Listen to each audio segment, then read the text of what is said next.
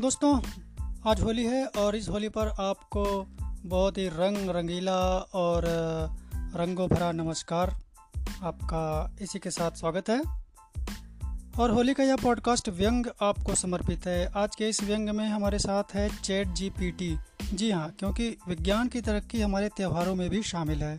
हम चिट्ठी पत्री, टेलीफोन, टेलीग्राम, मोबाइल, इंटरनेट से बढ़ते हुए चैट जी पी टी तक आ गए हैं। इस आर्टिफिशियल इंटेलिजेंस की आर्टिफिशियल बेवकूफ़ी का पुराण लेकर आए हैं प्रख्यात व्यंगकार आलोक पुराणिक। चलिए होली पर हम इस ए आई यानी आर्टिफिशियल इडियट का मज़ा उठाते हैं। इन दिनों नए जुमले उड़ रहे हैं। हवा में आर्टिफिशियल इंटेलिजेंस चैट जीपीटी इन दोनों को मिला दें तो नए नए कहो या नए नए कांड भी हो सकते हैं। वक्त अद्भुत है। एक ज्ञानी ने बताया कि चैट जीपीटी के ज़रिए आप नई नई कहानियाँ लिख सकते हैं। पुरानी कहानियों को मिलाकर ऐसा नया घंट घोल बन जाएगा चैट जीपीटी में कि एक एकदम नई परम हिट कहानी दिखाई पड़ने लग जाएगी। घंट घोल तकनीक से आशय ऐसी तकनीक से है जो कि ऐसा घोल बनाया जाए जिसका घंटा फुलटू तेज़ी से बजे। भले ही कुछ देर बाद उसकी आवाज़ किसी को याद न रह जाए। आर्टिफिशियल इंटेलिजेंस चैट जीपीटी के ज़रिए कुछ नए फिल्मी डायलॉग इस तरह से बने हैं। इन्हें पुराने हिट फिल्मी डायलॉगों के घंट घोल से बनाया गया है। अनारकली हम तुम्हें जीने नहीं देंगे।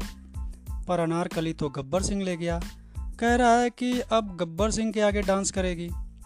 मेरे पास जय है, वीरू है, बसंती है। मेरे पास गब्बर सिंह है। और सुनो, गब्बर सिंह से ज़्यादा असरदार कोई नहीं है। अब तो खुद ठाकुर भी गब्बर सिंह के लिए काम करता है। ये क्या गड़बड़ झाला हो गया है कि गब्बर सिंह के लिए ठाकुर काम करता है? जी, यह गड़बड़ झाला पॉलिटिक्स से आ गया है डाकूगिरी में। कल का ठाकुर खुद आज गब्बर सिंह हो सकता है। यह हो क्या रहा है? इधर का उधर उधर का इधर मतलब यह डाकूगिरी हो रही है या पॉलिटिक्स? जी, डाकूगिरी और पॉलिटिक्स में अब खास फ़र्क नहीं बचा है। फेंके हुए पैसे मैं नहीं उठाता, मैं। दीवार वाले अमिताभ बच्चन की कसम, पर मैं फेंके हुए डॉलर उठाता हूँ। मैं पाकिस्तान का पीएम हूँ। दरअसल अब मुझे देखकर सब छिप जाते हैं। डॉलर तो दूर, गाली तक न फेंकते। इतना मांग मांग कर मैंने परेशान कर दिया है सबको। यह बात पाकिस्तानी पीएम बोल रहे हैं, पर इसे बताने के लिए आर्टिफिशियल इंटेलिजेंस की ज़रूरत नहीं है। यह तो बहुत कॉमन सेंस की बात है। पाकिस्तान से वैसे भी किसी कॉमन सेंस की उम्मीद बेकार है। पाकिस्तान में एक retired lieutenant general Amjad Shoaib को पुलिस ने गिरफ़्तार कर लिया।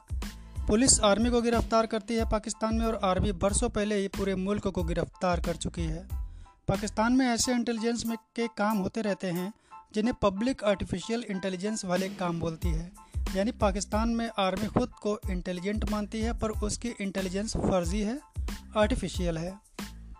फर्जी इस कदर कामयाब है कि सब जगह रियल खुद को फर्जी के चरणों में बैठ पूछ रहा है प्लीज़ बताइए मैं फर्जी कैसे लगूँ? क्योंकि अब डिमांड तो सिर्फ़ फर्जी की ही है। सचमुच के डाकू हुए हैं सुल्ताना डाकू तहसीलदार सिंह। अब इन्हें कोई याद नहीं करता। आर्टिफिशियल डाक किस्म के फर्जी डाकू गब्बर सिंह सर्वाधिक समाधुत डाकू हैं डाकू समाज में। डाकू समाज के अमिताभ बच्चन है गब्बर सिंह। यद्यपि अमिताभ बच्चन डाकू नहीं है, इन दिनों बच्चन साहब सिर्फ़ सेल्समैन हैं। सुबह से शाम तक ब्यूटी क्रीम से लेकर खेती के पंप बेचते हैं।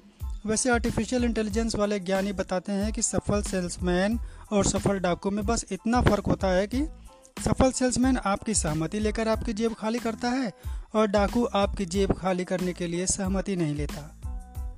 जेबें खाली हो ही जाती हैं, मूल बात यह है। शोले का गब्बर सिंह दीवार के अमिताभ बच्चन से पूछ रहा है, भाई जी स्मगलिंग वाले काम में ज़्यादा कमाई है या डाकूगिरी में? अमिताभ बच्चन बता रहे हैं कि, भाई जी, ज़्यादा कमाई तो स्मगलिंग में ही है पर स्मगलिंग शहरों में होती है और यहाँ पोल्यूशन बहुत है। आप वहीं रहो, रामगढ़ वगैरह में हवा साफ़ मिलती है। शहर में आकर तो आप बीमार पड़ जाओगे। पराली का धुआँ आता है यहाँ। टीवी चैनलों पर नागिन खड़ी होकर चिल्ला रही है, हीरोइन से ज़्यादा पैसे मुझे दो। उससे ज़्यादा हिट मैं हूँ। मैं जो नागिन अभी भी नागिन थ्री में हिट है, इस नागिन की पूर्वज नागिन ने उस फ़िल्म में काम किया था, जिसका हिट गीत यह था तन डोले, मेरा मन डोले, मेरे दिल का गया करार। आधुनिक नागिन में भी आर्टिफिशियल इंटेलिजेंस आ गई है और वह हीरोइन से ज़्यादा पैसे मांग रही है। वैसे कुल मिलाकर वक्त यह है कि बंदा आर्टिफिशियल इंटेलिजेंट के बजाय आर्टिफिशियल बेवकूफ़ हो जाए तो बेहतर रिज़ल्ट आ सकते हैं। इसका एक उदाहरण देता हूँ। बीते दिनों पुस्तक मेले में एक कवि ने मुझे धर लिया। और पाँच कविताएँ सुना दी। मैंने चेहरे पर परम बेवकूफ़ी वाला लुक रख लिया। कवि निराश हो गया, छोड़कर चला गया। अगर मैं इंटेलिजेंट होकर सुन रहा होता तो 500 कविताएँ ठेलता मुझ पर। बाद में उसने मेरे बारे में सबको बताया कि आलोक जी तो घड़े बेवकूफ़ हो लिए हैं। कविता समझ ही नहीं पाते हैं। बेवकूफ़ी के कवच ने उसकी कविताओं से मेरी रक्षा कर ली। बेवकूफ़ी अगर प्राण रक्षा करे तो उसे धारण करने में ही अक्लमंदी है। भले ही बेवकूफ़ी आर्टिफिशियल ही क्यों ना हो। तो साहब, कुल मिलाकर मसला यह है कि आर्टिफिशियल इंटेलिजेंस के चक्कर में ना पड़ें आर्टिफिशियल बेवकूफ़ी को भी चांस दें। इसमें भी बहुत मौज है। आखिर संवेदनशील मौक़ों पर प्राण रक्षा तो हो ही जाती है। तो ये व्यंग कैसा लगा आपको? अगर हो सके तो मुझे बताइएगा। और चलते चलते हम, ओशो के विचार जानते हैं।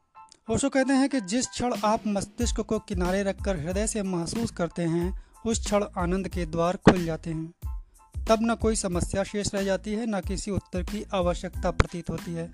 तो एक बार फिर आप सबको होली की बहुत बहुत बधाई बहुत बहुत मुबारक।